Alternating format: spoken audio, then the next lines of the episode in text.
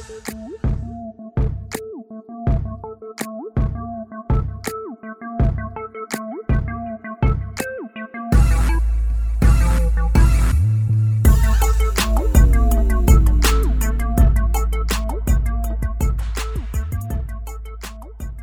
have started and exited multiple companies. I am an avid investor in early stage companies. I advise some of the hottest startups and have worked with many of the top tech companies across numerous industries. I'm a software developer by trade, but I also have an MBA from Duke University. I seek out companies who defy conventional wisdom to drive innovation in any industry. And in this podcast, I interview the founders of those companies for you.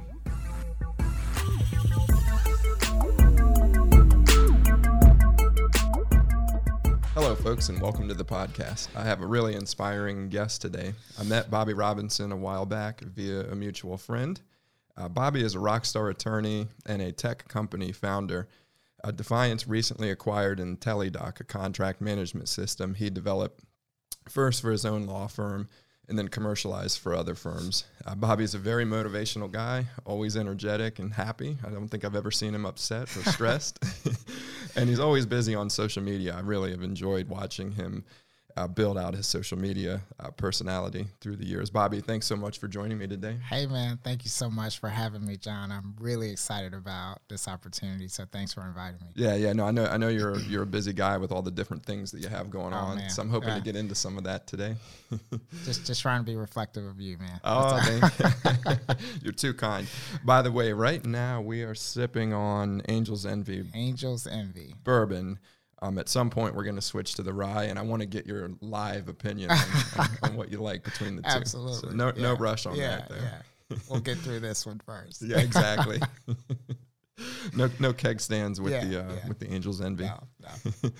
Great. So first off, can you give the listeners your background, your education, your your, your career, kind of how you got here, and you can start as early as, as it makes sense. yeah, yeah. So so I'm originally from South Florida, uh, Miami, Fort Lauderdale area, and uh, moved to Charlotte. 2012 to to attend law school at, at Charlotte School of Law. Um, and then, you know, I've been an entrepreneur all my life, right? So I've, you know, endeavored in real estate and uh, professional services with regards to consulting. And, you know, law school has always been something of interest to me. Um, even after I got my MBA, it was just one of those things I wasn't prepared to do sort of this dual degree scenario. And so I was a non-traditional law student per se with regards to just not going to law school directly after undergrad. Okay. Um, and so I had a lot of professional experience before entering law school. So I was pretty clear in terms of like my path with regards to like, hey, I wanted to do corporate work or I was really interested in intellectual property. Um, and so those were the practice areas in which that I, you know, pretty much funneled my my uh, courses towards. And then after law school, I took a compliance job um, not quite sure if I really wanted to practice law even after passing the bar. Um, and then I, I, launched my own boutique law practice, um, the Robinson Law Group. And um, it was just a really fun and unique opportunity for me to support, you know, startups and um, other folks, athletes, and and uh, other professionals with regards to their uh, business endeavors. And so we did a lot of M and A work. We did a ton of business formations and commercial agreements, and then more importantly, we did a ton of uh, trademark work and licensing deals and things of that nature. And so. Uh, we grew that to a really large, uh, at least large by standards with regards to just a boutique practice. And then the opportunity with my current firm, Nexsen Pruet, came, uh, which uh, I, I, wasn't uh, looking for. It sort of just just came to me, and it was a great opportunity to come in as a partner in our Charlotte office. Uh, to to build out that office and to raise the the profile of the firm in the Charlotte market, uh, and I, I know we'll talk about networking later on, and and so you know I've I'm fortunate while I've only been in Charlotte for about eight years, um, I've quickly sort of gotten on the scene and, and made some great connections uh, to include yourself.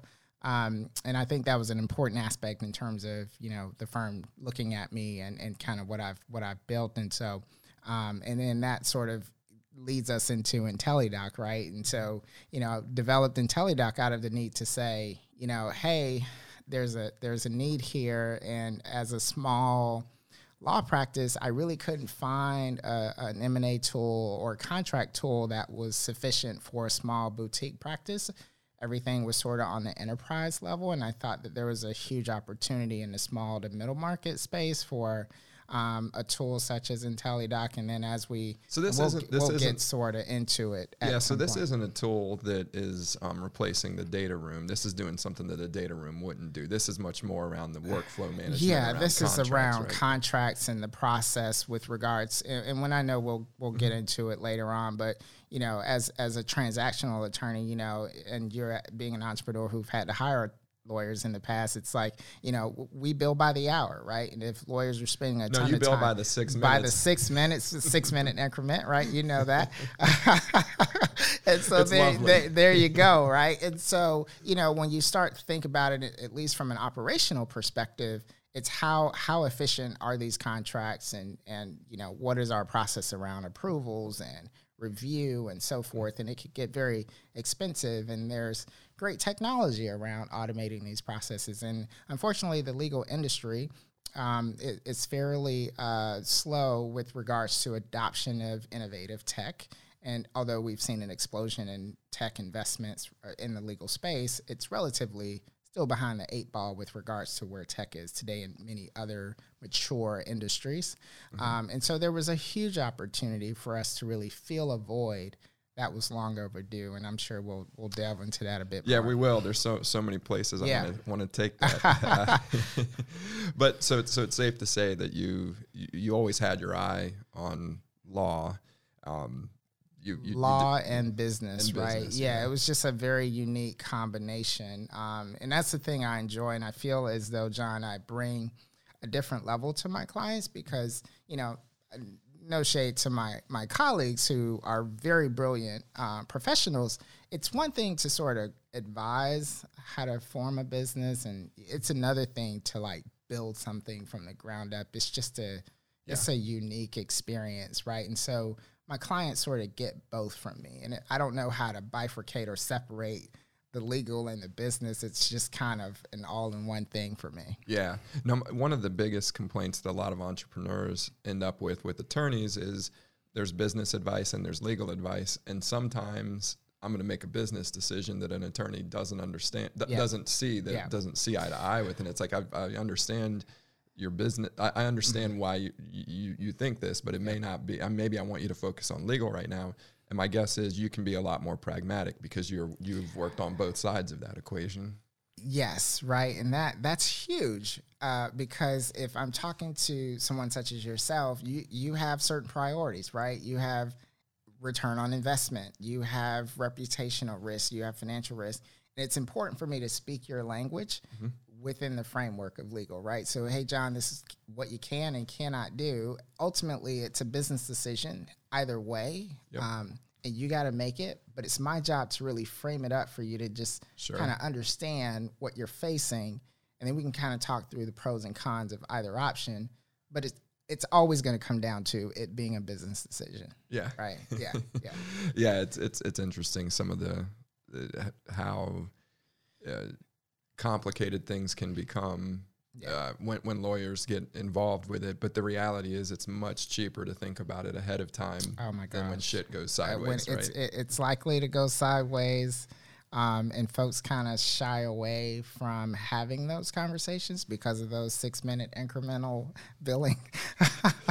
uh, but but you ultimately end up paying so much more uh, if you don't, right? And so it's it's so important to have those conversations. Lit- and- and litigators te- tend to cost a lot more than Oh my corporate gosh! attorneys. oh my gosh! Yeah, you'd rather pay us. My job is to keep you out of court, you know, and that that that's important too. So um so so I think you already answered this. So you you you typically have practiced M and A law and gotten into the IP side of the house as well. Yeah, it was fairly organic, right? So, uh, you know, M and A, you weren't seeing a lot of minorities doing corporate M and A, um, and I thought it was just a fascinating thing. It was just an interesting thing for me to get into with regards to the buying and selling of businesses. I just was intrigued by that. Um, and then the IP side, again, a very underdeveloped with regards to representation. Um, and so you didn't see a lot of minorities doing IP work. Um, and so I was just very excited about just intellectual property, trademarks, and and copyrights, and all of that jazz. And um, Let, let me know, ask you this: yeah. you, I, I was, I'm curious how you did business development because you mentioned you were able to build up the practice and Yeah. stay very busy. Yeah. D- did you focus on on minority business owners and mi- minority stakeholders, or what? What was the business development's uh, focus Um, there? Initially, yes. Initially, I um, started working with a lot of minority owned businesses. My firm was certified um, as a minority owned business. I, I, I had no clue um, this whole world of supplier diversity and how a lot of corporations had a number of initiatives to do business. This was sort of pre COVID, pre George Floyd, and all that stuff. Th- There's a renewed interest in that now, but even back then, there was still an interest in it. Um, and, and many of those companies had to become certified in order to do business with some of these large enterprise companies. And so we went down that path, and um, that sort of opened the door for enterprise, but then it also introduced us to a broad swath of certified businesses that, you know, in many instances, uh, we were the first law firm they've ever even thought about hiring, right? They've never really thought about using a lawyer. Um, many of them may have uh, went to LegalZoom or may have used some sort of online provider, re- really not necessarily understanding the, the true value proposition with regards to what an online service provider would be versus having a relationship with an actual attorney. And so we were able to sort of story tell around a lot of that, the relationship aspect, and um, that helped us build a lot of continuity. And I think it was just a multiplier effect of every entrepreneur kind of says like, "Who's your lawyer, right? Who, who, who's representing you? You're obviously doing great, right? Who, who's kind of helping you?" And then it's you know it's the accountant, it's the financial advisors, it's that whole you know team that you sort of work with, and and we were able to build a really good network. I'd say about at that time pre-COVID, I'd say ninety plus percent of my business was referrals. We we really didn't do a whole lot of advertising at some point in time. Things were just organically. But but at some in. point, it was less about minority owned businesses, Oh, and now it's just point, I'm a startup it's, lawyer. It's a startup lawyer, right? Yeah. So at you begin to just migrate as you you know dip your toe, in me being sort of in the startup space as well, and then folks are like, oh, you're a lawyer and you're a tech founder. I, I want to do business with you because yeah, you you understand like, and that goes kind of back to our initial point. You know, you sort of sit in my seat as well. So what have you learned? What have you experienced? um, and so that that is very helpful. And so it did sort of migrate into other spaces to where we have uh, at that time I had a very diverse portfolio of clients. Again, um, startups to middle market. It, it was just kind of it ran the gamut. So did Nexsen Pruet acquire your firm and make you Yeah. a partner? That's how it Yeah, went down. and that's how it went down. how, Yeah. how was that? and that's my story, and I'm sticking to it. how was that sitting on that now? You know, you've done all of those, these M and A Yeah. transactions, and now it's your transaction. How Yeah. can you speak a little bit to that yeah experience? yeah it was it was um so so we we kind of agreed late 2019 that the transition was going to happen and we had been talking for some time and i knew that i was juggling a whole bunch right my firm was in charlotte we were in atlanta and i was doing a lot of traveling between the two cities and we were thinking about going into florida and other markets so so there was a lot sort of going on there, and it just made sense for me to work with a lot of larger firm. One of the core selling features or points as to why I, I made the move um, is that uh, Nexsen Pruet is a large regional player uh, with international presence, and then I I would have to farm out John a ton of work because I didn't do it right. I didn't do employment work. I didn't do litigation. I you know, I didn't do environmental or tax law. And so those matters would still come to me and then I would have to find folks to kind of handle it. Um, and now in this case, I if it still comes, but I now have a host of attorneys in house that I could turn to um, to help me with those transactions. And so that was a selling point for me. Um, and then it just gave me a larger platform to work on larger deals from a capacity perspective. And so, yeah, it was certainly interesting to sort of wind down my own firm. Um, and uh, the, the the the drawback, no fault of anyone, it was really just the pandemic in that I had folks on my team who were going to come over, and we kind of had to put that on pause until you know things sort of pick back up because I was quite frankly still impacted by impacted by the fact that um, I had some quite a bit of attrition in my you know book of business right? Sure. um, and so you know uh, and i don't know if you know how law firms work but partners kind of bring in the money You eat what you kill, right? you eat what you kill, right? and so, you know, if if I got to make sure I'm whole and before I can start building out my team. And so, actually, next month will be a year that I've been at the firm. It's been a rapid time, um, and and so I'm I'm still building, right? I'm That's still great. building and learning. Yeah. And and what is your role primarily now? Because I see that you're doing some things that are more kind of influencer type of behavior. Man, I'm so excited about this question. Yeah, so so we talk about sort of the the market. So so prior to COVID, I was my my practice was split between corporate M and A and uh, intellectual property, right? And I noticed the market shrank, right? When COVID occurred, all of my M and A referral deals they just weren't. It just wasn't happening unless you were in purchasing some sort of distressed business or you were uh, you know really good at healthcare acquisitions or spaces that were doing very well and i did very few healthcare deals.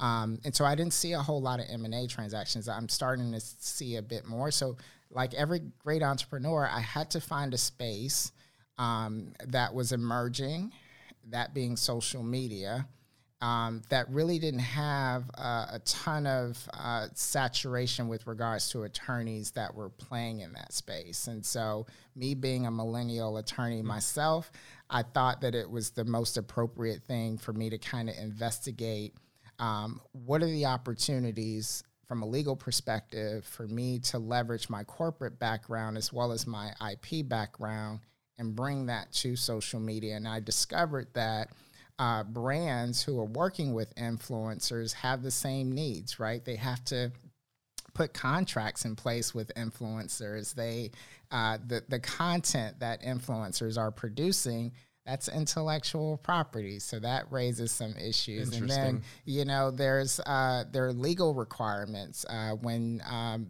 you know influencers are endorsing products, so that's regulated by the Federal Trade Commission. So you probably have seen the hashtag ad and all of those disclosures that are required. And that was really exciting for me. And I said, well, gosh, I could I could literally do this and make a name for myself in this space. And so I created this brand, the influencer attorney. Um, and that's what I've been building.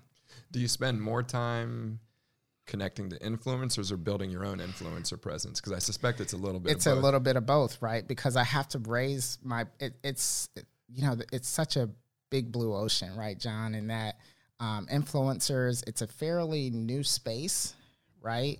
And so influencers have no idea what they need uh, from a legal perspective, and then brands are still trying to figure it all out, right? Um, and so I have to do a hybrid of the two. I have to let folks know who I am and how I can help them, and then make the connection with those individuals. So yeah, it's it's a hybrid for sure. Yeah, we, we hear so many people, both investments that we look at at Defiance, but also clients of ours, where the influencers are a big part of the marketing strategy. I Oh mean, it's, it's, it's, it's very rare that somebody doesn't have some sort of influencer. It's uh, it's it's huge. I was just looking at a, a survey the other day or some sort of market study, and it's like um, it's a thirteen point four billion dollar industry now, and Wow. I saw somewhere where about sixty plus percent of brands are now taking um, out of their marketing budgets and setting aside and establishing influencer marketing budgets as an independent budget. And I and I find it very difficult to believe that you know the traditional way in which brands have engaged their audience has been you know print and billboards and radio and TV commercials. And you can't measure the return on investment right? But you can with an influencer with their engagement and the number of sales that you can tangibly see and their ability to move product with their audience um, and so I, I really don't foresee this space going anywhere. In fact, I've, we've seen more dollars go into influencer marketing since the pandemic, and I, I really don't think that's going to change once things technically go back to normal, with me ask whatever your, that means. your opinion, Yeah. because I was, as, as luck would have it, I ended up recently making a connection to an influencer that is Yeah. my fiance's client. Yeah. And we started talking about influencers. I was talking with somebody about it, Yeah. and I think they're going to get it worked out. And they're looking at, hey, should I give equity? Should I give cash? And they'll they'll get that all sorted out. But I was Yeah. I was trying to describe. Let me ask you this: Do you think of Fifty Cent famously took a stake in vitamin, Mm-hmm. vitamin water? water. which paid off tremendously. Is that an influencer or is that a more traditional? No, uh, it, it is. yeah. And we're starting to see that sort of. So, what we're just describing is just the form of compensation, right? Mm-hmm. And we're seeing, um, even with influencers, entertainers who are becoming brand ambassadors, another colloquialism for influencers to say, um, yeah, I can't afford to pay you Mm-hmm. um, $100,000 per post, um, but I'm interested in giving you some percentage of the well, and it worked out for fifty. it right? worked out tremendously for 50 right but then that that that has paved the way for a ton of uh, particularly startup brands who want to quickly blitz the market and you have a baked in audience it's it's so much easier and quicker to give someone a couple percentage points in the company and then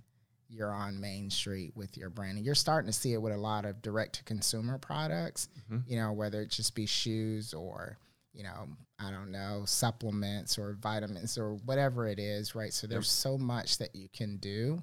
Um, but it's it's such a it's a good space, and you know I, I want to I'm at that age, man. I just want to do something that that's fun and exciting, and um, you know I, I enjoy it. So it's it's a five month journey so far, and it's it's been going good with this brand. Very cool. Well, I'm sure we're going to come back to to, Yeah. to, to your current you- you- where, where you're currently spending your time in Yeah. the influencer thread, but I'd like to shift gears a little bit. Um, I, I met you and um, you said I'm building this technology platform. I said, "What have you done in technology?" And you said, "Well, none." Nothing, man.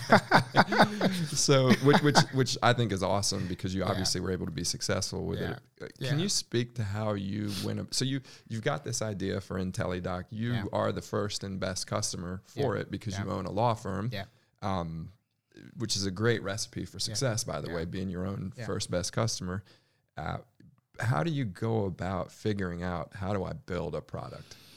Um, it was a lot of um, research. It was a ton of having conversations with folks like yourself, right? Um, a lot of YouTube videos, a lot of conferences at the time. Um, you know, here in Charlotte, we're very fortunate to have a very thriving, you know, startup scene, and um, there were a lot of great opportunities. I would go to pitch breakfast and just sit in and really just try to understand this whole space of just startup and, and tech, right?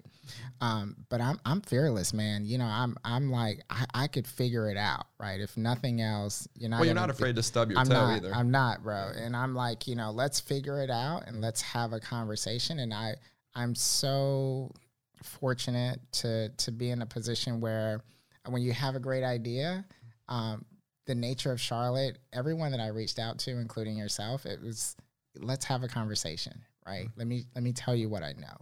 Um, and you were very helpful amongst uh, several others just to kind of help me feel comfortable with making decisions as I put my left foot in front of my right foot. Well, and, and, and you didn't raise money for this. You I did not. Yeah, for it I, I yourself, is bootstrapped it. I bootstrapped it, and that was sort of the investment I had in myself and the belief that I had in this product that uh, we were going to be successful. Um, but I'm not also remiss that that's a very fortunate position for me to be in. My firm was very successful. We were we were cash flow positive, and that sort of helped me sort of underwrite the cost. But I think we're going to get to some comments around just some mistakes. I probably made a whole lot of mistakes in spending money too early or investing in things that I didn't necessarily need to have, but you don't know what you don't know. Yep. Um, and I learned a lot in the process. It was frustrating.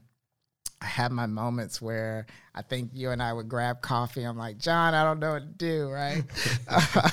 um, and, and you know, you you'd calm me down and give me some some practical advice, and um, you know, I'd feel better about myself, and I feel like I could go and conquer the world again. And we'll, we'll you know, and that's just the cycle of entrepreneurship, and you just got to figure it out as you go along. The, and the highs and the lows. the highs and lows, man, unmatched. is It's- unmatched.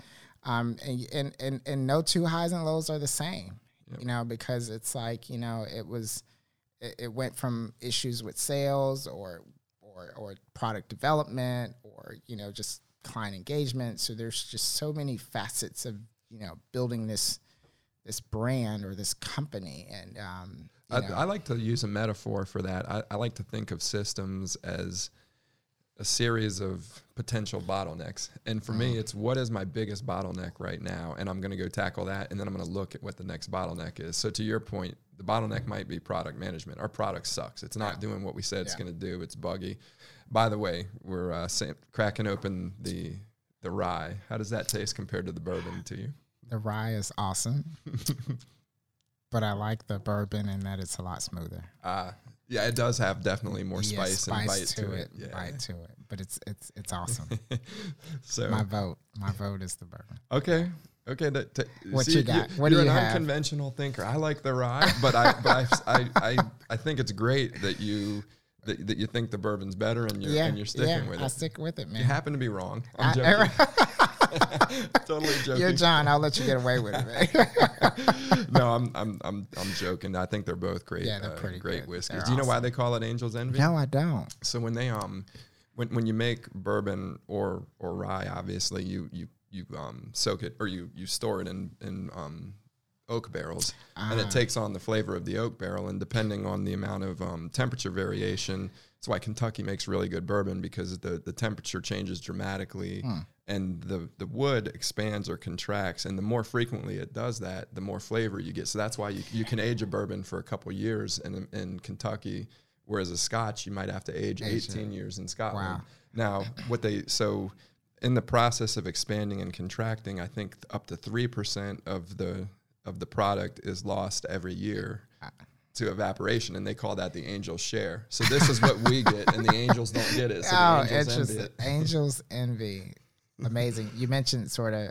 I gotta uh, recall the uh, bourbon that's stored in, in the ocean. Have you have you yeah so there's a couple there's louis trey which i Louis think is Trey? it's, it's is a cavassier It's, it's a Cavassier. Yeah, I have not tried it as of yet, but I've heard it's amazing. it, it, it's amazing. There's a couple other really interesting ones. There's another one that um was the last cognac that was harvested before the locust swarm of 18 something. Oh my in gosh. France, right? Oh And my gosh. So there's it, it's John, the great historian.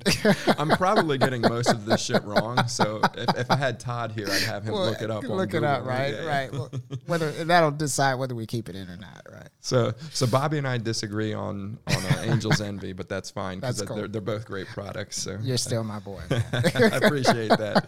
So, um, yeah, so so I, now I completely lost track of where we were. We're, we're talking about building the technology product.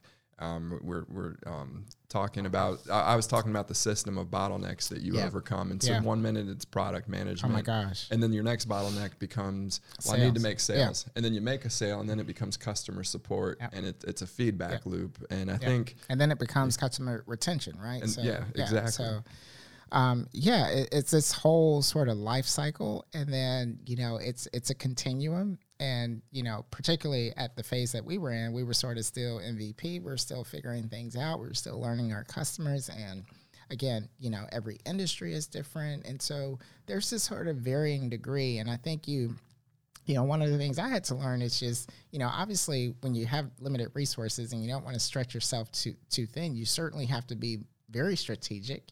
You got to make some very tough calls, and you, you you just don't know whether or not you know you're, you're going in the right direction. And that's that's again um, why I think I'm very very fortunate to have like folks like you in my circle to say, hey John, I I'm really struggling with this man, and I I need some help. And um, you know, and that has been very, very helpful, right? You know, just just going through that process. So what what surprised you the most in building a technology product?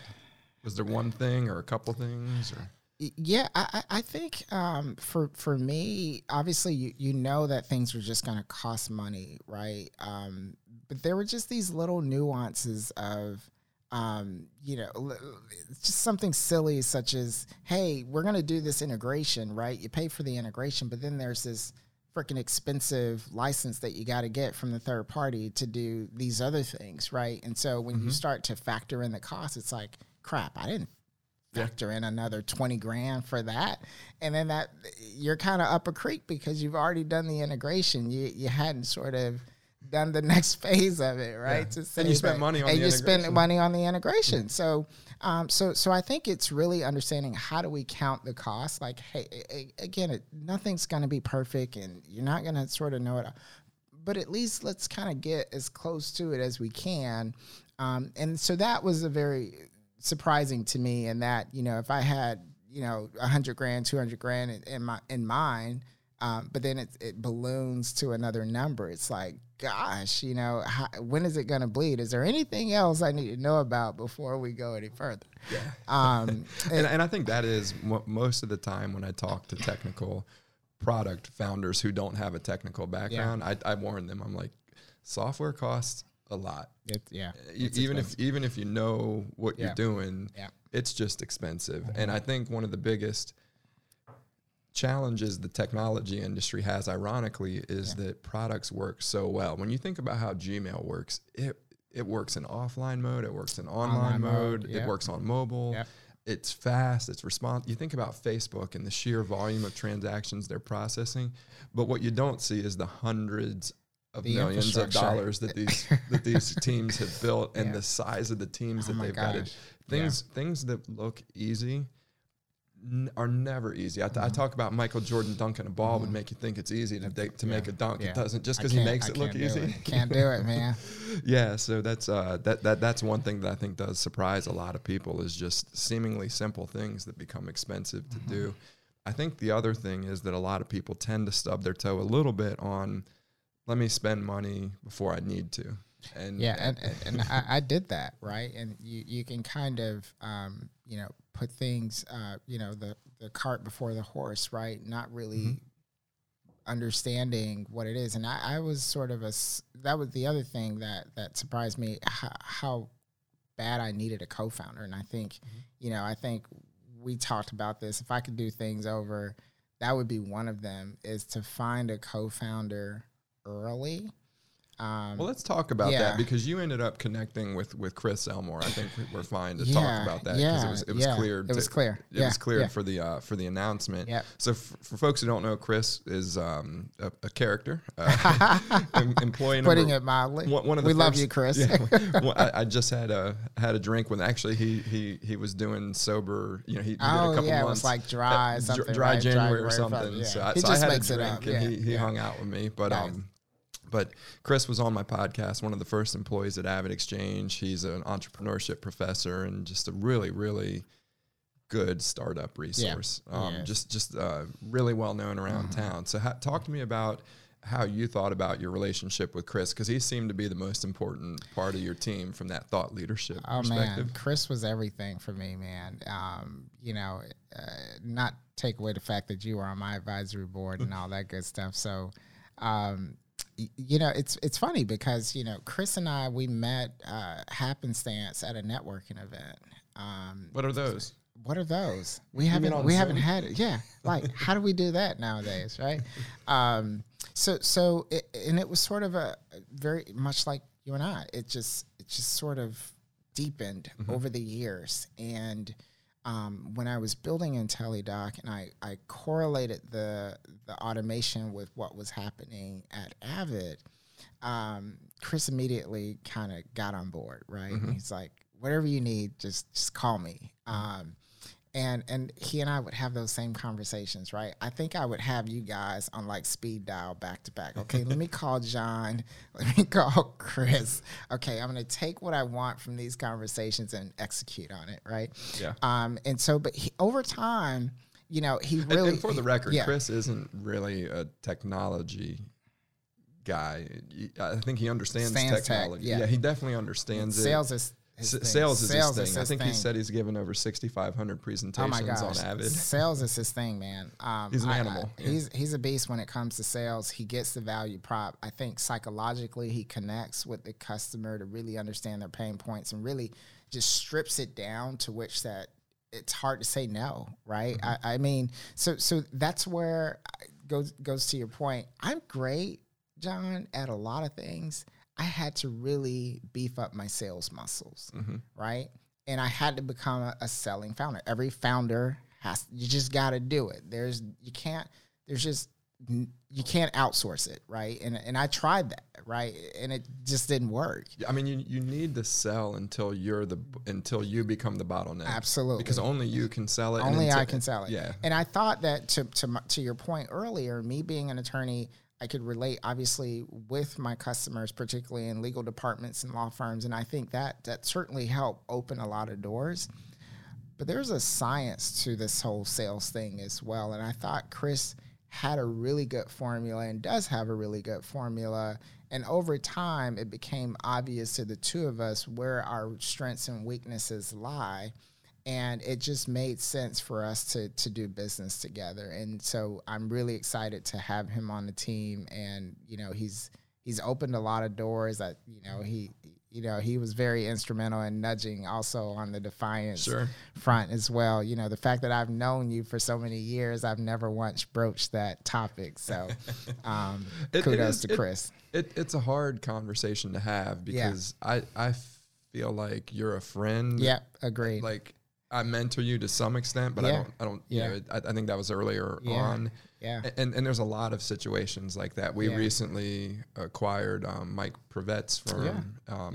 Fraction Consulting, and same thing. Mm-hmm. Mike and I work out every every Saturday, and it and this is where having a partner who is every bit as bought in as you are is Absolutely. very helpful because Absolutely. as soon as we make the connection that hey, there might be something here. Mm-hmm I don't, you know, I, am I'm, I'm here for you to talk to. I'm here. I was there for Mike, but it's yeah. hey, you're going to work with Tarek, and Tarek and I are so on the same wavelength that yeah. it just works. It works, know? man. It, it's hard to find partners like it, that. It does, and it, you know, I I always say, you know, timing was everything right? Mm-hmm. You know, you and I have been friends for years, right? You were there when it was just like, and I don't think I even put the damn thing on paper by the time I had spoken to you, right? But you were always supportive, right? Making connections, having coffee. I can't tell you how many damn coffees we've had. Com- uh, it was over there on Commonwealth. What's it called again?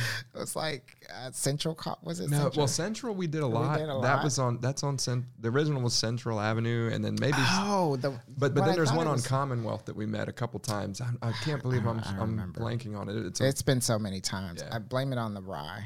I blame it on that. right, the rye. um, but but you know, it can't be my age. No, I, I you notice I didn't go there, right? so, but but you know, it that was important to me. You mm-hmm. know, preserving the relationship because you were so selfless with your time. Mm-hmm. And um, it was important to me that I respected that, right, at all times, and it's still that way to this day. I think that's good um, networking advice yeah. in general because yeah. there are some networkers who only take and don't give. Yeah and who only think about what's in it for themselves and they don't respect the, the time. And mm-hmm. for someone like myself who's been in the scene for a while, yeah. I, I, quickly yeah. figure out the people oh, who are are, are, are, are, not respectful of time, and I and yeah. I try to avoid those. Yeah. Um, yeah. Now I, I want to dig a little bit more deeply into this because I think you're a very good networker, but I'd like to just real quickly before we come back to that talk about a couple of, of quick topics. Yeah. What will you do differently when you do this again? Because I know you, Bobby. This isn't yeah. your last tech no, product. No, I actually have two more ideas I want to talk to you about. Uh, um, yeah, I, I, as I stated earlier, I, I would certainly get a co-founder mm-hmm. so much sooner, right? Like, I don't care about equity. We're gonna grow. We're gonna build. Um, let's just establish a team and just based on all the pitches that I've done, um, I knew that was a dig mm-hmm. on me that I was just a sole founder, right? They love me, they love the product, but it was also important that I build out the team. And mm-hmm. so I would I would definitely do that differently. Um, I would also take a bit more time on um, really deeply understanding and fleshing out my customer journey and stories. We did a lot of it, mm-hmm. but I thought we could do more. And while we still learn during some of our initial client and customer onboarding, I would probably just spend a little bit more time intimately peeling back the onion a bit more. Um, I think we had some great intel, right? But I also think that we could have probably done a bit a better job on that piece yeah. of it. Um, so, so those two things for sure, because it's it's all about the customer, right? They're not if, if it's not really solving a problem because I think our our MVP was great, right? But I also feel as though we probably did some integrations and things that could have waited, Mm-hmm. and I could have invested those dollars into something else that was a bit more meaningful. Prioritization's a correct, tough one. correct, right? So I I think kind of now hindsight twenty twenty.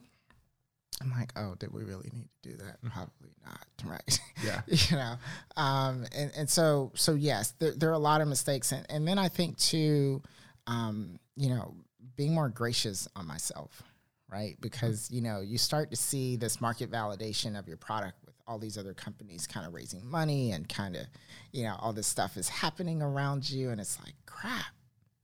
When's our time going to come? Like you know and it's like just be patient don't rush the process kind of go through the process um, refine these things and, and and the opportunities will come and you know the relationship with defiance kind of was at the right time Very cool. Yeah, it's funny that you mentioned um, that angle, seeing competitors raise money. I, Yeah. I mentioned to you last night. We I did an interview with Alex and yeah yeah and Dan from um from 2ULaundry.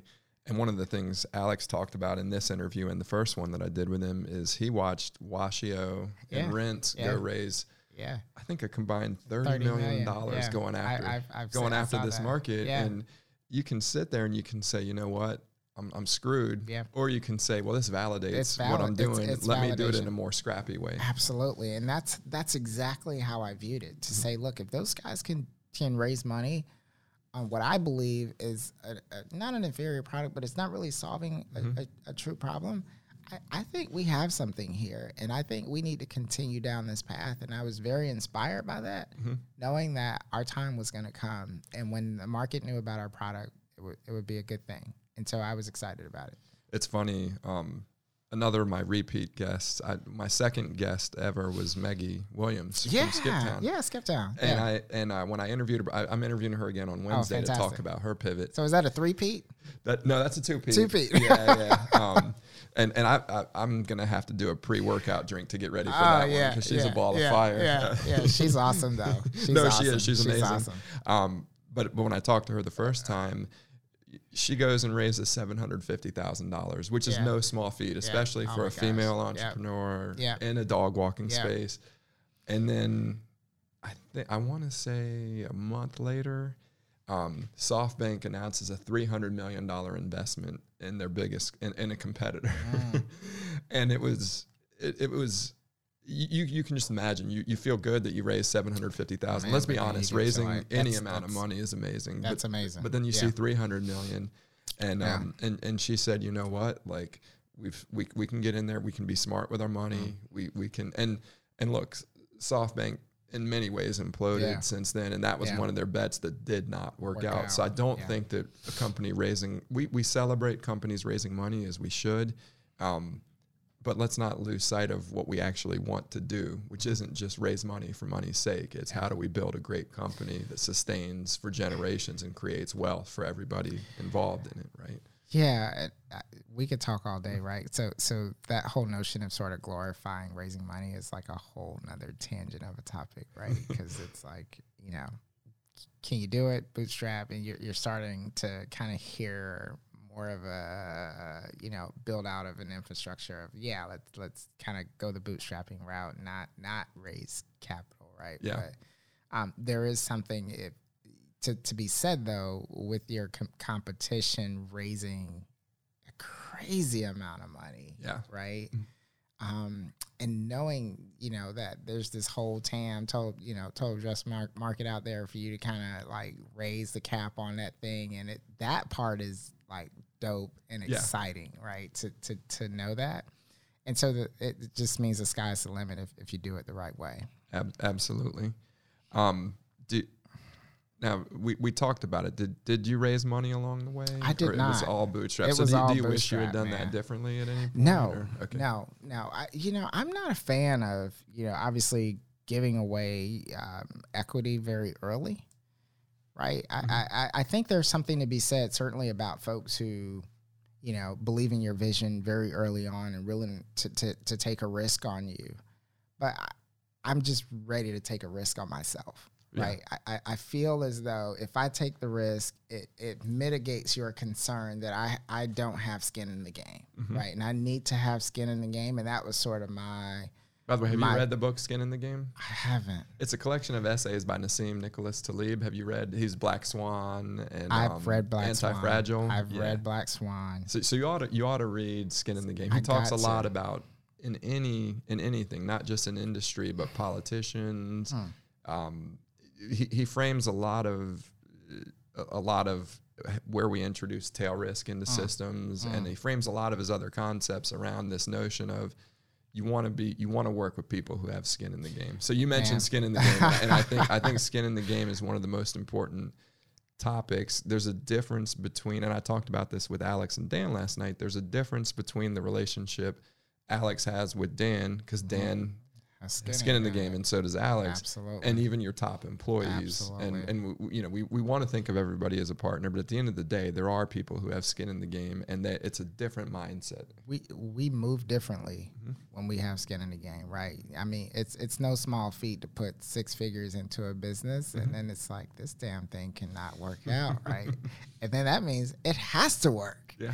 right? We got to figure out how to make this thing work, and so, um, you know, so for me that was important, right? So mm-hmm. when I came to an investor, it wasn't about you know, I have this idea that I'm so passionate about, right? And that mm-hmm. people are interested in. It's like, no, I, I put my own money behind this thing. And mm-hmm. um, so, no, we, we did not raise any capital. Not to say that I didn't try, though, right? I, I did have an opportunity to get a, a million bucks from a, a VC firm out of Alabama. Um, but I would have had to move to Alabama. I love Charlotte. We just built a house here a few years ago. So I love Charlotte too. Yeah. I, I have a friend actually, a very good friend from grad school who moved down to Birmingham for Yeah, a startup. yeah, and it's actually it's not bad, but I like Charlotte better. I do. I do. So I, d- I had to politely decline after months of going through due diligence and all that stuff. But um, so there were opportunities for us to raise. Again, it was, I, I wasn't hard pressed to raise just because I was okay with where we were, but I, I was certainly actively pitching the company for capital. So I want to address the elephant in the room. Um, Yeah. and, and you mentioned George Floyd, but minorities, especially African Americans, are underrepresented in, in tech. Yeah. Um, uh, first of all, I guess my first question, based on an earlier comment, is: Are they more underrepresented in law or in tech and startups? Both, man. Uh, yeah. I'm like a, I'm like a, A unicorn. a unicorn in both. well, so so there's this stat that we all minority lawyers like to quote. It's like we make up like five percent of the profession, Mhm. and like even in the corporate space, it's it's even less. IP even less, right? So. I, that sort of supports my initial sort of thesis around like why I chose corporate and IP initially coming out of law school because I knew um, we were fairly underrepresented, but we were actively in these spaces. And it was at a time where we're always looking for, as you know, we do business with people we know, like, and trust, Mhm. Right? And sometimes we do. I saw Killer Mike uh, started, Mike. a, started a bank. A bank, Atlanta. right, yeah, it. All of it, right. performing artists. so so and that's that's that's a phenomenal you know business model and so um, folks are are actively looking for that and so you know to to get to your point we are very much underrepresented in these spaces but i'm certainly encouraged now that we're starting to see this coalition of you know banks with various initiatives vc funds um, we have a long way to go right? Um, you know, it's certainly disheartening to see folks who um, can write an idea on the back of a napkin and raise crazy money, and then you know minorities have to you know check every box, Yeah. right? And if I, I think women-owned businesses. women-owned too. businesses are the same, But right? but I want to get to that because that brings me to a concept that I've I, I've had my eyes opened, especially by our mutual friend Rod Garvin. Rod yeah, did yeah, introduce yeah, us while he was with the chamber. Shout out to Rod. yeah, shout out to Rod. Yeah. Um, so so I think that there are opportunities that look wh- whether you should do it because it benefits you or not. There are opportunities Oh man. and, and Rod opened my eyes to this. I, I hired Rod to do a, a, a DNI initiative for Level fairly early on because Mm-hmm. We were Yeah. we were admittedly a very white, very male company, Mm-hmm. and not I- don't. Obviously, we had some biases, but I, I don't I don't I think that we were fairly open minded. It is it Sure. is just it, it is hard in technology to you know to, to, to be more inclusive uh, Yeah. for a variety of reasons. It's, it's no excuse. They're they're they're just it, it does happen. But I said to Rod, I said, Rod, I told my recruiter that I Yeah. want to, I, I I want you know, twenty percent of our candidates to be minority, Yeah. and I want Yeah. um, I want to make five offers, and I want to hire two people, and we ended up with three candidates who had massive offers from Google or Microsoft that we couldn't compete with. Wow. And and Wow. and and Rod looked me in the eye, and you know Rod. He's like, "Well, John, where are you recruiting?" Yeah. And I yeah. said, "Well, Duke, UVA." Yeah. Oh, and yeah. UNC. No. And he's like, huh, and you ain't didn't find any no- black Yeah, you, you ain't gonna get no black. What- but you know, but that that's so important. But, though, but and- right? and again, I try to. Be, I think I'm open minded about You- these things. you uh, are, But you but are. but I, but it, it didn't occur to me. And then I said, okay, well, let's go to Johnson C. Smith and Howard University and start recruiting there. And Mm-hmm. Yeah. The business opportunity, the, there were candidates that aren't getting looks from Microsoft and. Google. They're not. And They're not. I'm sure it's changed since Sure. then. But we Yeah. found way more candidates just by taking that simple step. The other interesting thing that I noted along that that just happened recently, I caught up with a firm out of the UK that I'm friendly with and they own a portfolio of 17 businesses a variety of digital industries and and i asked him how how has how, how have things been and um you know very white british guys but Yeah, but he yeah. said he's like you know john we I, one of our products is just taken off he's like i will call it dumb luck we decided it's a communication tool and a collaboration and learning management tool and he's like we decided a year ago that we were pivoting it towards diversity and inclusiveness wow. and he said we've Wow. we've rolled out like we rolled out the that that module in the software like literally a month before George Floyd happened and he said we now every single company that wasn't taking our calls they they need it. And so so I think that I w- I would say to other entrepreneurs and investors Yeah. don't do this out of a sense of it's something that you owe or that you need to correct for past mistakes. Do it because there's opportunity in this right? There's a um, lot of opportunity, but more importantly, deserving opportunity, Mhm. right? You you know, we mentioned earlier that um, I, I'm fortunate, right? I, I was fortunate that I built a law firm Mhm. that was able to sort of underwrite the cost of this platform. Histor- my background, I, I come from poverty, Mhm. right? And so, you know, I'm sort of the quote unquote black swan of, of my family, right? in, in the sense of, you know, I'm I'm the success story, right? Um, and and I think it's important that you know there there are a lot of you know black coders and you know, but then more importantly, how do we get off the investment hump, right? I, Yeah. I can't. I have a great idea. I can't even get the funding to kind of get it off the ground, right? Mhm. Banks won't lend to tech companies, so I got to get private money. And no one in my family, you talk about the, the succession of funding, right? You know, it's like friends and family. No one in my family has ten thousand dollars laying Yeah. around. So how am I supposed to like make this work? I don't know any wealthy people in my network.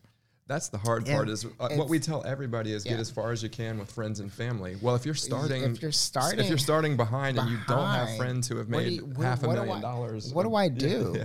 Right. Yep. A- And, so, so to your point about there are founders out there who are super talented, committed, and dedicated, and but for the lack of funding, those products will never get to market. And I think we're doing ourselves a disservice by not providing the appropriate amount of resources and support uh, and investing in those companies. And I think it starts with you know making sure you have women and black and brown folks mm-hmm. running these funds who are you know sensitive to the plight of what's happening it's no fault of anyone's mm-hmm. right but but we have to create the opportunity and it's important for all well of it's us the fault sort of some people just of not course, people who are of living living today, today. Right, right, right, right. And- and so, but it's important for us to be mindful of that, and then more importantly, as opportunities arise, to say, yeah, we're going to take a, and it's not even taking a chance, right?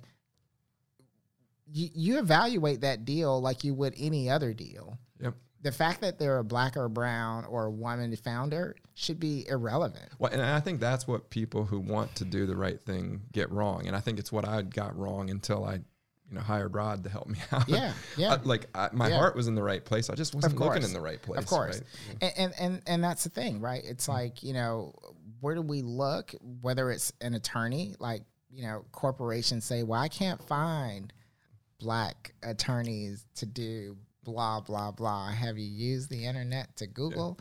I, I, Uh, I would go back to Rod Garvin. Right right. Where are you looking right? You know if you're using the same recruiters and they're only going to the same schools and, and that one kudos certainly to to plug Nexsen Pruet and that's something that we've been considering right you know are, are we recruiting from hbcus are we really putting ourselves out there to really develop the pipeline of legal professionals that are women and diverse then you got to go where they are, right? We know that as business 101. If I'm, you mm-hmm. know, if I want to connect with entrepreneurs, where are the damn entrepreneurs? And wherever they are, that's what I where I want to be. Whatever they're reading, I need to be in those publications, right? And so the same is true when you're sourcing talent. Um, if if you're not there, but then more importantly, if we're looking on the website and we don't see diversity, and it doesn't match up to your messaging that you're diverse and inclusive, we're not coming there, Yeah. right? We're not coming, right? Because I, I mean, so so that's important too. When- that, that was what one of our investors pretty early on at level we were really on fire and going Yeah. get, like gangbusters and and luckily we had an investor white rich Mhm. Male Yeah. you know middle-aged male Yeah. not even middle-aged he's probably the age i am now but he not to he- cut you off, but this it's it's growing on. me. it's growing on me. that, that angel's rye is no It's- joke it's damn good It's, bourbon, or damn it's- good whiskey It's it's growing on me. so um no but but our investor he he called me up one day and he's like look john i don't think you have biases i don't think you have like he's like i think you're a fundamentally good human being but Yep. he's like it is embarrassing to look on the website right now we look very white very elitist Uh-huh. he's like and and that works when you're selling the way we're selling but we're the way we want to sell he's like you're going to have an svp at a bank or, or an svp at verizon or at Yep. at&t or you're going to have Absolutely. and and and there's no he's like you don't have he's like if, if you don't have it well represented and he's like the good news is i think we can fix it now and that's Yeah. what drove us to hire Sure. rod we were just very lucky to have Sure. an investor who thought Yeah. that way and Yeah. and and that to me that's what you need investors for not just for diversity and inclusiveness but you Yeah. in general they need to help you see around the corners that you don't see because you're so focused on i just want to build the business and build a team well I'm, guess what i'm going to call the people who are around me but and then but the problem is if you get to 200 people and you look like that you're never going to fix it. You're never gonna it fix it. yeah It's tough, and and you know, the other part too about diversity and inclusion, it's just good for business, Mhm.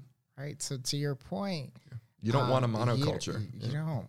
You don't, man. And and I think that you know, folks bring so much to the table, Mhm. um, and and that you know, with all the crap that's just going on, it's it's just folks are just good human beings who just need an opportunity Mhm. to bring to live their best life, right? And and sometimes there are these these barriers, right? Very well intended. Um, we just got to do some course correction, and that that is applicable in tech. It's applicable in legal. Um, and I think people are starting to sort of wake up to to these issues, but I I, I, I do feel as though we still got a long ways to go. so let me ask you this not to put you on the spot but are there any Yeah. resources that you found useful for minorities in particular looking to get into either law or technology Yeah, um, definitely. Um, so, so on the the legal side, I definitely reach into bar associations. There are some, you know, minority affinity groups, and there are some minority uh, leadership legal groups uh, that you could join and be a part of. I also think just reaching out to uh, minority attorneys, whether they be women or black or brown folks who are interested in just mentoring and having a conversation with you. I get tons of law students who reach into me on LinkedIn and I think that's great advice. My, my, my Yeah. fiance is a is a, Yeah. a Latina and very successful real estate yeah, agent. she's killing the game out there. She's kill, she's killing it. Yeah, yeah, no, she, she's doing really well. And Yeah. any any Latina that want or woman who wants to get into real estate, she will take their call. Oh man, they just have to. They just have. To they got to reach out. Yeah, yeah, they got to reach out, and that that happens. And I owe it. I owe it, man. I owe it to them Mm-hmm. because I, I will say everyone that I've always reached out to, and I've had a few that that haven't been responsive, but for the overwhelming majority, folks have always been responsive to say at minimum, I'm willing to get on a call and have a conversation, right? Mm-hmm. And my path is non-traditional, right? I I didn't I didn't have all the means. I didn't go to a tier one school, and I didn't. Neither did I. George yeah, Mason. Yeah. so so so nevertheless, uh, we did okay for ourselves. We we we made okay for ourselves. So. That's awesome.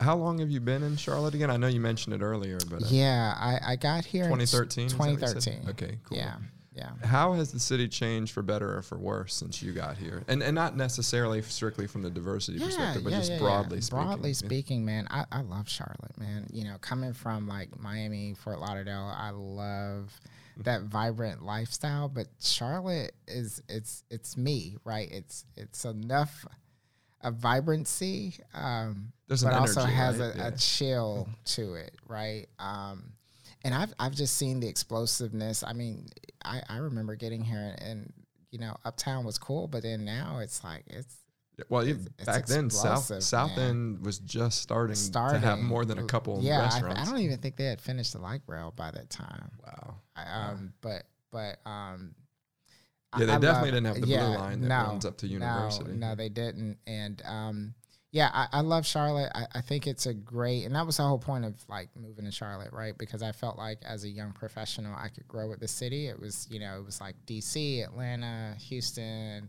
You know, we had looked at other markets, and um, you know, Charlotte, and most of our family's still in Florida, so.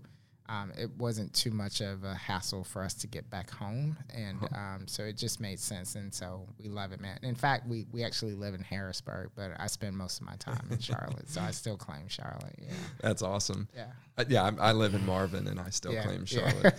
So, um, so you, you mentioned the pitch breakfast and mixing it Yeah. up in the Charlotte startup and tech scene. How involved do you try to do you try to stay now with your new role at, at Nexsen Pruet? Do you, do you do you still go to those meetings? Do you still? I- It's I mean, been it's obviously they're virtual Yeah, now, yeah, but- yeah. It's it's been hard. Um, It's been hard for me. I used to be the Yeah. consummate networker, Man, and it's I, I can't do a Zoom networking event. it's it's I'm sorry. hard. It's hard, and that's that's kind of that's that's been the challenge for me. So yeah, I, I've not been as actively involved. I I you know of course you know I read Charlotte Business Journal. I you know I try to Charlotte, follow, know. yeah, Charlotte and all and all that good stuff. And so I, I try to follow at least like the news aspect of it, but I haven't like been to like virtual events and things of that nature. So you know, I'm I'm looking forward to just the opportunity because I yeah I'd always bump into you at these networking events, right? Yeah, I, I try to go. I, I explain to people like you, you, you take meetings, you take calls, you go to events that you really don't want to go to because you don't know when you're going to meet the next Bobby Robinson, when you're Yeah. going to meet the next Chris Elmore, Yeah. right? Like it's Yeah. that's the the nonlinearity of this journey requires that you invest in in those things. And for me, the Zoom is just impossible. it's to meet people impossible. It it's it's not as personable, Mm-hmm. right? You and I are very relational, um, and it's hard to really get to know someone. Um, there's no substitute for coffee or Angels Envy, right? There's no substitute for it. Um, so so I am I'm definitely, and I you know I consider myself Johnny. You probably disagree with this, but um, very introverted, right? To some degree. I'm not surprised to hear that actually, Yeah. but please go Yeah, for it. yeah, yeah. I mean, so- outwardly you're, Yeah, you're extroverted, yeah, I'm but, I, but I suspect but you, it's, yeah, it it's- probably saps your energy. It does. Yeah, it does. Right. Because, you know, I'm the as, same en- way, as entrepreneurs, it's like we have to, it's just part of what we have to do. Yeah. Um, but but I didn't realize how much I missed sort of going to the net. It became such a fabric of my routine that um, you know it was it- it's something that I've missed. So I'm certainly looking forward to it. But yeah, absolutely, man. If if I didn't have to do it, I I wouldn't. Yeah. Right. So yeah, that's probably why you and I get along so well. no, I, I, I enjoy speaking in public. I enjoy moderating panels, speaking on panels. Yeah. Um, takes a lot of preparation. yeah, it takes a Yeah. lot. It takes a lot of Yeah, yeah. preparation, and and through the years, I've gotten better about not having to as much. But Sure. it it exhausts me. There's It- it nothing more exhausting than going and shaking hands with a hundred people that you don't Same know. here, bro. I'm ready to go. I'm ready to go. So so you, you you probably don't have one given you know the your, your answer on that. But are there there any startups right now that you have your eye on? Yeah, it's it's been hard, but of course, I think we have a mutual friend, uh, Desmond with Battery Exchange. I need to Um, get him on on yeah, the podcast yeah, next. Yeah, Um, um, uh, so I've been, he's been doing phenomenal, and I've been watching him. And, Talk about a guy getting thrown a curveball. For those who don't know, Desmond owns a battery company where he literally he manufactures in China these battery kiosks. So if you're at an, a public event and you're running out of power, you can basically he partners with the venues to deploy these kiosks where you can then charge your battery and then he shows you display ads. It's brilliant. It's brilliant. But Jesus Christ, could you Oh, have man. a worse, Worse. like COVID? No one's moving around. Yeah, no one's, moving going to around. conferences. No one's going no to big groups of people. But he, but he's chugging along, and I can't wait to hear it. I, I I- haven't even reached out to him yet, but I'm like I'm I'm, I'm literally he's in my next round of people that I want to interview. Yeah, he's he's definitely going to be a success story mm-hmm. for sure. he just And I- has it. Oh I Oh don't my know what it gosh. Is, but he Oh has it. Yeah. He's he's awesome. Um, so so apart from him, I haven't really had an opportunity to really like identify like the next up Mm-hmm. and coming. I, I may just be that that next thing. So well, I hope so. I can't wait to hear about it. We'll have you back on here. yeah, yeah, yeah. So, for a tech entrepreneur, somebody who has a technical background, kind of the opposite of, of, of where you were, but they Yeah. want to build legal technology, what advice would you have for them? understand the industry, right? I think it's also important to just understand the language of your customers, kind of what their pain points and challenge. It, it, you know, th- there's this, there's a formula to it to some degree, right? You know, and so um, that was interesting because you know I'm in that space. I kind of understand it, um, and and it made it a lot easier for me to articulate kind of what what that value prop is. So yeah, whatever space it is, I think you just really got to intimately understand the issue, but then more importantly, you can't be stagnant in terms of what the issues are today. Kind of, mm-hmm. you got to forecast, right? Kind of, where's the space going? What's happening, Yep. right? And and I think that's important, and that, that's going to be very intuitive with regards to how we develop this product, right? Because you know we don't want to build a platform that's like ten years behind, and before we even get out the gate. Yeah, well, I, I liken it to remember Microsoft's Zoom Yeah, or yeah. Zune. What was it called? It was they, they built an MP3 player, Ah. and it was an amazing MP3 player. The problem was they they built it to be the iPod killer, but Hmm. Apple had moved on from the iPod, and it was now on the iPod. Um, you know the, the they had the one that was just that had no display, and it would just it, and it would just randomly Yeah. play songs from your list. To the shuffle is it the it shuffle, The shuffle, yeah, and, yeah.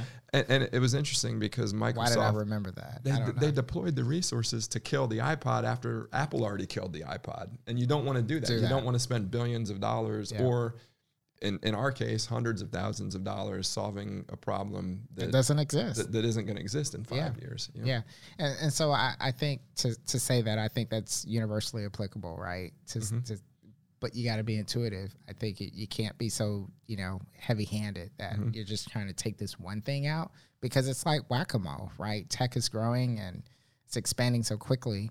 Yep. Um, and if you're not sort of abreast to kind of where it's going, you'll be left behind. Yep. So th- this this is all good. I want to shift gears a little bit. Yeah. I want to talk a little bit about M and A since you've practiced that. What size companies do you typically represent? Yeah, so so um, most of my companies were most deals were less than 15 million. Um, you know, and fairly industry agnostic. Um, I've done buy side, sales side. Uh, really didn't matter for me. So you don't have a preference on, because a lot of people, and then my, my fiance included, as, a, as a, but you're law, not Yeah. not the, the Yeah. investment banker. But in her case, she's she she much prefers to list houses because if you list a house, you You don't it. have to sell it. if, Yeah, you, if you represent a buyer, Yeah, they yeah. might never buy. they may never buy, right? Yeah, so and, and I know a lot of investment bankers think that way, but as an attorney, it's not. I guess it's not as big a deal because you're generating fees either, either way. either way, right? Yeah, I think it's you know the level of preparedness, right? If Mm-hmm. if you're a seller, it's it's getting the business ready and prime for sale, right? There's a lot of work that Mm-hmm. needs to happen, right? And then as a buyer, you know, there's obviously a lot of due diligence that needs to happen, right, on whatever your target is going to be. And so, yeah, I I enjoy M and A. I think it's fantastic work. Um, you know, obviously there are some markets right now that M and A is just hot. You know, tech, and we're seeing a lot of consolidation in tech. You're seeing a lot in healthcare and pharmaceuticals, all of which areas I've most of my work was a lot in retail and you had a lot of franchises and things of that nature. So um, it, it's a great space, but I, I play both sides of the table for sure. So, what mistakes do you see? And you may not have been advising them when they were startups, but what Yeah. when a company is a startup early in their existence, are there things that they mistakes that they make that later on become very expensive in the M and A process? Yeah, I, I think John, the biggest thing that I've seen, particularly for like tech startups, is just not maintaining their cap tables. Mm. Right, that's a that's a freaking nightmare. Yeah. right. Just because you're so early on. And then you have to put it back. You- so, you so for the listeners who don't know, I think most of them probably do, but a cap Yeah. table is just a, an Excel spreadsheet typically, or maybe it's in Carta, and it lists out all the different owners and all the different terms that they have. Yeah. In, in the real estate world, they call it a waterfall, Mhm. um, but it lists out here's who has preferences, here's who has common stock, here's who has convertible notes, right. and and it lets you ultimately calculate what percentage ownership a given employee Employees, or yeah. investor or founder has. Yeah. Yeah, and and uh, because of all of those nuances and the varying degrees of ownership, if it's not tracked properly by the time we get to the table, it's like, oh, we had these X amount of uh, convertible notes out there, but then there are two missing. There are ten, and then we're missing five and seven, right? Yeah. And so we we we don't we don't know what, what's happening there. Um, and and so I, I would say you know really good and diligent record keeping is going to be imperative with Mhm. regards to and you're going to need it anyway with regards to you know investment due diligence and so forth investors are going to want to know Well, and, you don't even you, you yeah. can't give out equity grants to employees That if you you don't, know don't what you want, have. or, or that You- yeah, or they yeah. haven't been authorized. they they're or- not yeah so so you know and that's important right and so a lot of you know founders are just kind of willy-nilly just Mm-hmm. kind of giving out equity and just throwing out numbers and then putting things on paper and executing documents and then before you know it you know you've overcapitalized the business and to your point you you've issued more stocks than you were authorized to issue and now we have to do all these amendments and resolutions and we have to sort of right size things and and I think that could certainly be a turnoff for a, a buyer um, because they don't know what they're getting, Mhm. right? And then I and I think that sort of is a red flag with regards to just just are are there subsequent liabilities that I'm just unaware of, right? Am I Yep. going to get some some wild investor to come out of the woodworks to say, "Hey, I have this promissory note that you guys need to honor, right?" And and it's it's important, right? So so I I would say th- that is one of the Well, biggest things buyers want to know I've who they're buying it from. Yeah, yeah, and they they want to know who they're dealing with, right? And um, and I think that that hurts um, uh, the acquiring company's opportunity to to really maintain some sort of ongoing relationship with the buyer, because most times, you know, they're bringing co-founders on uh, in various roles, and I think that sort of erodes the level of trust and your ability to to execute a department or lead a team and so forth. And so I think it's it's it, it's bigger than just kind of a cap table. It's kind of the post sort of transaction and the mm-hmm. relationship. And so yeah, we have to clean a lot of that stuff up. Quite Well, let's flip to the other side. Not that attorneys ever Yeah. make mistakes, but what mistakes do you see attorneys make when it comes to dealing with startups? yeah, I, I think just with anything else, it's it's not asking the right questions and really just trying to understand how this opportunity fits kind of in the big picture of the organization, right? Because mm-hmm. it's like you know, yeah, you acquire this company, but then then what, right? Are you is it just the fact that you just want to squash them as a competitor and just not do anything with it or how does this sort of fit within your strategic framework of growth um, and I and I think some attorneys just just want to do the deal, right? Let's just do the deal, and I don't really care about kind of what you do with it after that. And I, I think it, it does a disservice to the client to really understand. Let's let's think through this, and it goes back to your initial uh, opening question around just kind of separating the legal and the business, right? And it's just like let's have a business conversation about what does this M and A transaction mean for the business and then kind of drill down from there to figure out what legal considerations we need to make to ensure the business is protected. Yep. Yeah, it's it, that business versus legal distinction is so tough Oh, to man. toe because Oh, on one hand you, you you say, "Hey, I just want legal advice. How do I have to word this?" But on the other hand, attorneys see so many things. Oh man, that- we we have things to. that yeah, yeah, we're we're already at the Supreme Court. Like, what if this damn thing went to the Supreme Court? How do we, how we deal with it? Yeah, yeah. So you, you touched on this a little bit, um, but in talking about the mistakes that attorneys make when dealing with startups, what mistakes do large acquiring companies tend to make when they acquire smaller companies? And again, you you, you hinted at this a little bit. Yeah, you- Yeah, I, I think you know. Obviously, we we talk about the fact that large companies tend not to care about innovation as much in terms of internal innovation, and they'll just sort of acquire these smaller companies because they are innovating, right?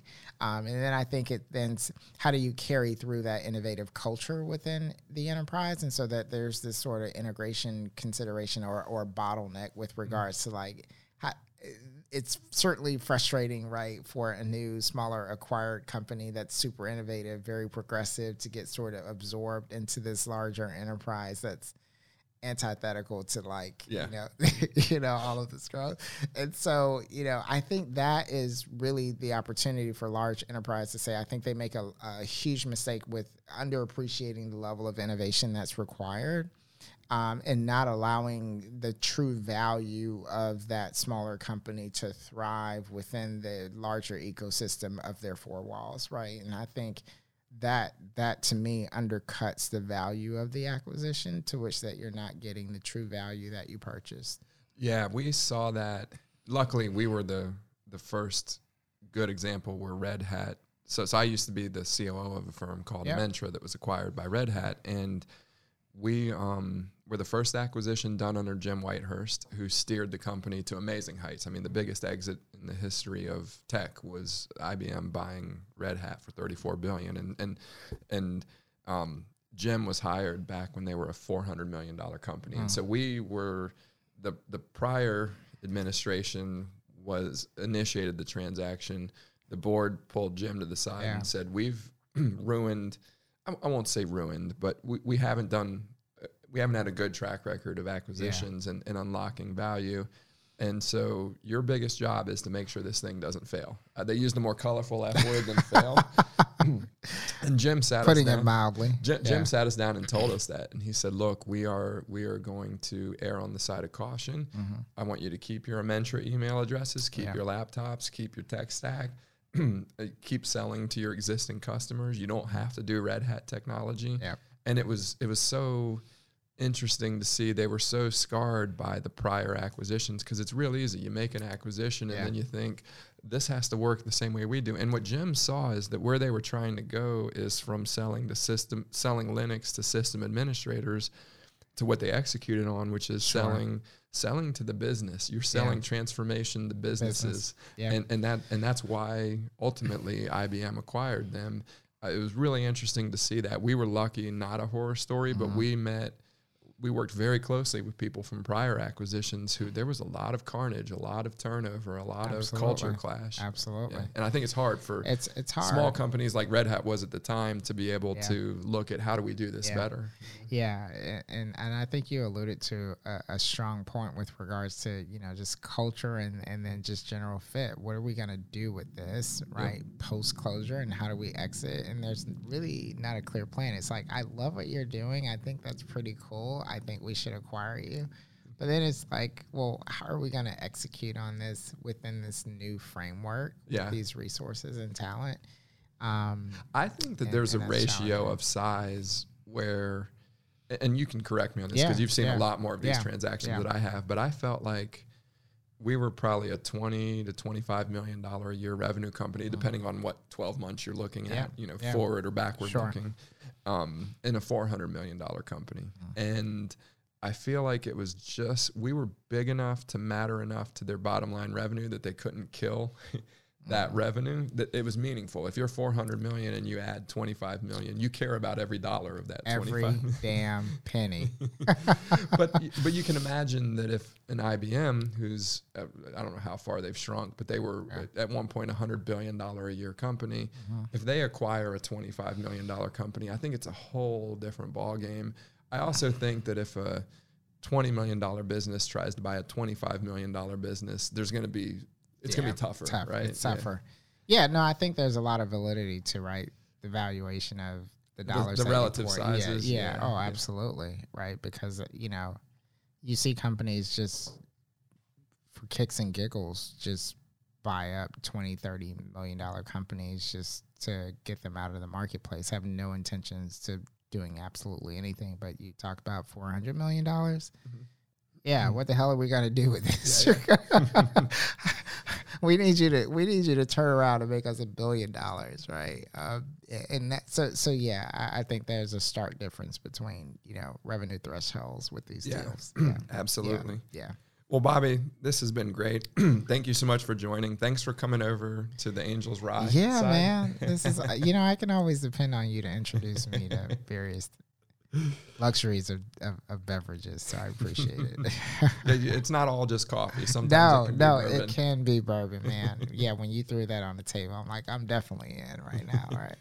So before we do sign off, are there any other things you would like to touch on, or groups, companies you would like to promote, or? No, man. I'm I'm just working hard to build this influencer attorney brand, and so I'm really just trying to connect with you know brands and agencies and influencers that are working uh, together and and need some support in terms of just general brand protection, including athletes. So you know, I know you're big into sports, and so you know, there's this whole you know movement with student athletes monetizing their brand, and so you know. I'm glad you brought that up. You know, so Micah Manerick would kill yeah, me if I yeah. didn't. He he he, he, he and, I, he and I, spoke about it. We, we we had a conversation about his daughter. Uh, so I, I, sent him an article that I had written uh, about this particular topic, and and I'm actually working with the firm on putting out some additional content. So, so. talk to me about this. Yeah, yeah. So, so um, uh, not not specific to Micah's daughter. Yeah, I, yeah. I understand she's a soccer player soccer for Clemson. she Clemson. committed to Clemson. Yep, yep. So, so the, but not specific to that, but just sure. in general. What's the what's the sure? so, here? so the concept is that uh, historically NCAA has prohibited student athletes from um, endorsing products or services or monetizing their brand for compensation, right? So that they they feel as though it sort of violates the whole rule of amateur sports, right? Mm-hmm. And so it kind of puts student athletes on a professional level if they were to be compensated, right? Which is crazy to me because when I was an accounting major in undergrad, I would have been lauded for finding a way to make money absolutely. off of accounting. And, and it's and it's interesting because you're absolutely right. Everyone on campus can make money, but student athletes, mm-hmm. right?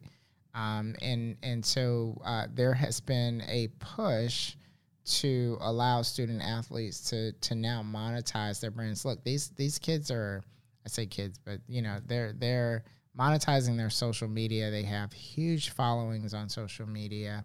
Um, and they have every right, you know, to. Oh, how to, many followers did Zion Williamson Zion have? had he had a crazy amount, but I, I can't remember the kid um, from Clemson, the, the quarterback. Uh, oh, Trevor, Lawrence, Trevor, Trevor, Trevor, yeah, uh, Lawrence, Lawrence, Trevor Lawrence. Lawrence. Yeah, Trevor yeah, Noah's a yeah, very uh, the TV, TV, yeah, TV, yeah. TV, TV host. Um, I blame it on the Angels. Yeah, envy. blame it on the Angels. Um, but he had like a massive. There was like a study done in terms of like how much he could he could make like per year. And I think at the time it was like a million dollars or mm-hmm. something mm-hmm. like that, and like endorsements. And so, uh, anyway, the the NCAA is is uh, reviewing the rules to to change that. Of course, there's going to be some stipulations around them not partnering with brands that also sponsor the the institution and things of that nature, or sponsoring products that may not be good for the body, right? So maybe CBD products or some other mm-hmm. products mm-hmm. that they could not endorse. So there, there's going to be some restrictions. But the interesting thing is, though, that there are some states that have gotten ahead of the NCAA, such as Florida and California and Nevada, and they're using it as a recruitment tool to say, hey, come to our schools um, you can monetize your brand. You know, you use the sort of the platform of the school. So a lot of schools are using it as recruitment tools to get some of the top talent to their institutions. And so what I'm doing now is really just helping these kids kind of start thinking about. Um, you know, do I form an LLC? Do I file a trademark? Do I get a domain name? Do you mm-hmm. know like there there are domain name squatters who will look at the top athletes in high school and will acquire all of I didn't know that, but I'm not surprised to they hear will acquire and then try to sell it back to you for thousands of dollars. And of course, there's legislation around, you know, there's existing legislation to kind of push back on that. But it happens all the time. And I mean, it happened to the Washington Redskins. Like there was a, a guy who kind of like bought up all the trademarks for, you know, the Washington Redskins Potential football- renames potential that potential renames that they Did he pick do. wa- uh, Washington football team? Because that was the yeah, right. That was kind of why you ended up with that name. I happen to be a football team fan, Yeah, yeah. long suffering. there you go. There you go. So, so that's that's why you ended up with that name because there's this guy out there with that. Um, so so that's a huge opportunity, and in my my estimation, I think student athletes will become the next rising class of influencers. Um, to which that I can see them with sports apparel brands and vitamin supplements and all the you know music and Mhm. all the things that sort of you know sort of aligns with the brand you know lip, you know weightlifting equipment all of that so you know really just kind of positioning myself to kind of help educate those guys and everybody's kind of getting out there to you know it, it's it's going to be a damn shitstorm if it's That's one that's been Yeah. so tough for me. I, Yeah. I, I just feel like the NCAA, um, it, it, it's hypocrisy to, to take these athletes and to say we're not going to pay you. oh my gosh and they're yet these making co- a- the coaches make how much money, the universities make how much money. I Yeah. mean, it's, it's, It's- millions and billions of Well, dollars at, at, at the elite universities. Yeah, you think about like EA Sports, Mhm. and you know, I, I saw something where they they re-entered the whole gaming thing, right? And then you know they've just sort of stripped name, image, and likeness from it, so you kind of have these generic players Ah. without numbers or anything of that nature. Um, At the so- NCAA at- level, at the not at the NBA level. the- Correct. yeah. Correct. And so, you know, that's really important. So I'm really, really excited to see where this space goes. I think it's going to be great. Mm-hmm. Um, but I think for the initial several years, it's just going to be the wild, wild west until, you know, folks, there's a consistency in the application of law. You know, every eh, right now it seems to be patchwork that every state's kind of going to do their own thing until Yeah. um, either the NCAA or Congress or some federal law is enacted to kind of provide some consistency in terms of how this thing is um, facilitated. But Well, th- these Um, type of tests, though, I think are what really. And and I'm an outsider. I don't. I'm not certainly an expert on Yeah. NCAA, but it seems like the conference, the power conferences, have more power Oh than the God. NCAA. And if they Yeah. can't figure out some guidelines around this, why why does it even exist? you're gonna, yeah. And I think I think over time, and I I think I think you just hit the nail on the head with regards to just their ability to stronghold their Well, P- influence. picture the SEC. If the SEC decides we're or Oh. ACC oh decides gosh, we're doing we're this, gonna do it. It it, it diminishes their opportunity, right? And Mm-hmm. and I mean, you think about just recruitment and the vitality of the conference overall with regards to talent. Mhm. It's it's it's gonna be an interesting opportunity, and I I never thought about just Mm. the, even the conference angle, right? Because you're not the only game in town, but Yeah. you definitely are super significant with regards to you know just um, you know NCAA. Everyone just sort of that's the conference. That's the go-to conference, right? You Yeah. know, Well, it, it was interesting to me just to see how some of the the more powerful conferences like Big Ten and and this we saw this in Yeah. football and Yeah. in basketball. the with whole COVID. thing about yeah, who's gonna play, gonna who's gonna not, right? Yeah, yeah. And that, that that's that's a really interesting dynamic. I um I, it, it it just feels so broken to me, and there's so many scandals around the NCAA. It's it that's one of the institutions that I'm just completely fed up with in our country, and and maybe that's my own personal bias, Mm-hmm. Yeah, but it's yeah. it's frustrating for sure. Yeah, and I th- I think it's time for a change. Right to your point, um, your your roommate shouldn't be able to to monetize their brand, Yeah. and, and and and you can't just because you got a scholarship to play football. Yeah, it, it Right, just seems it- unfair. If I It's, it's just if, yeah. if I can review, you know, online video games or unboxing of things, and, and I can make millions of dollars Millions of on it, but I, but yeah. you're telling me that yeah. I, because I'm making hundreds of millions of dollars for my university, I can't make any money. That that's just fundamentally unfair. it's, it's to flawed. Me. Yeah. It's flawed, right? And I think many of these kids come from various backgrounds to which that um, those those dollars could to to your point, right? You, you think about uh, a- small percentage of them will actually go pro. Mhm. But this could certainly be a different path to generational wealth or economic equality if they're able to sort of maintain some some you know reputable presence for themselves on online.